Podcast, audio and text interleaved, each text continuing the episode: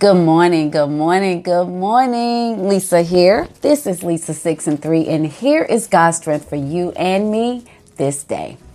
Our scripture reading is coming from Proverbs 11 and 27. He who earnestly seeks good finds favor, but trouble will come to him who seeks evil. I'm going to read that again. He who earnestly seeks good finds favor, but trouble will come to him who seeks evil. I read the scripture, and one thing that stuck out to me was the word favor. You know, we have this song, Favor Ain't Fair.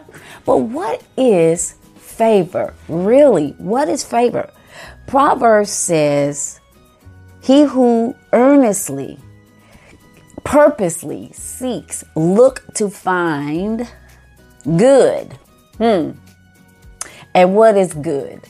Morally right things. Morally right things. So when you purposely seek to find morally right things, you find goodwill.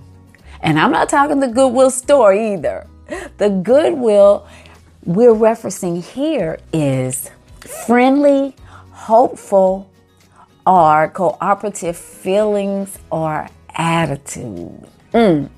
When you look to do right, you get a friendly, helpful, and cooperative feelings or attitude.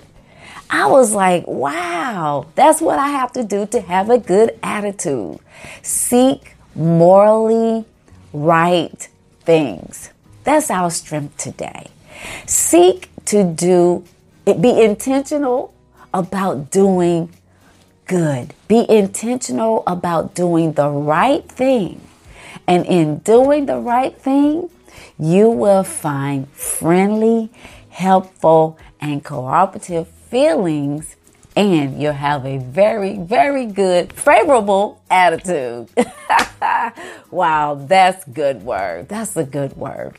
This has been Lisa with Lisa 6 and 3. You go make it a wonderful day. And I will see you when? Tomorrow morning. Be blessed.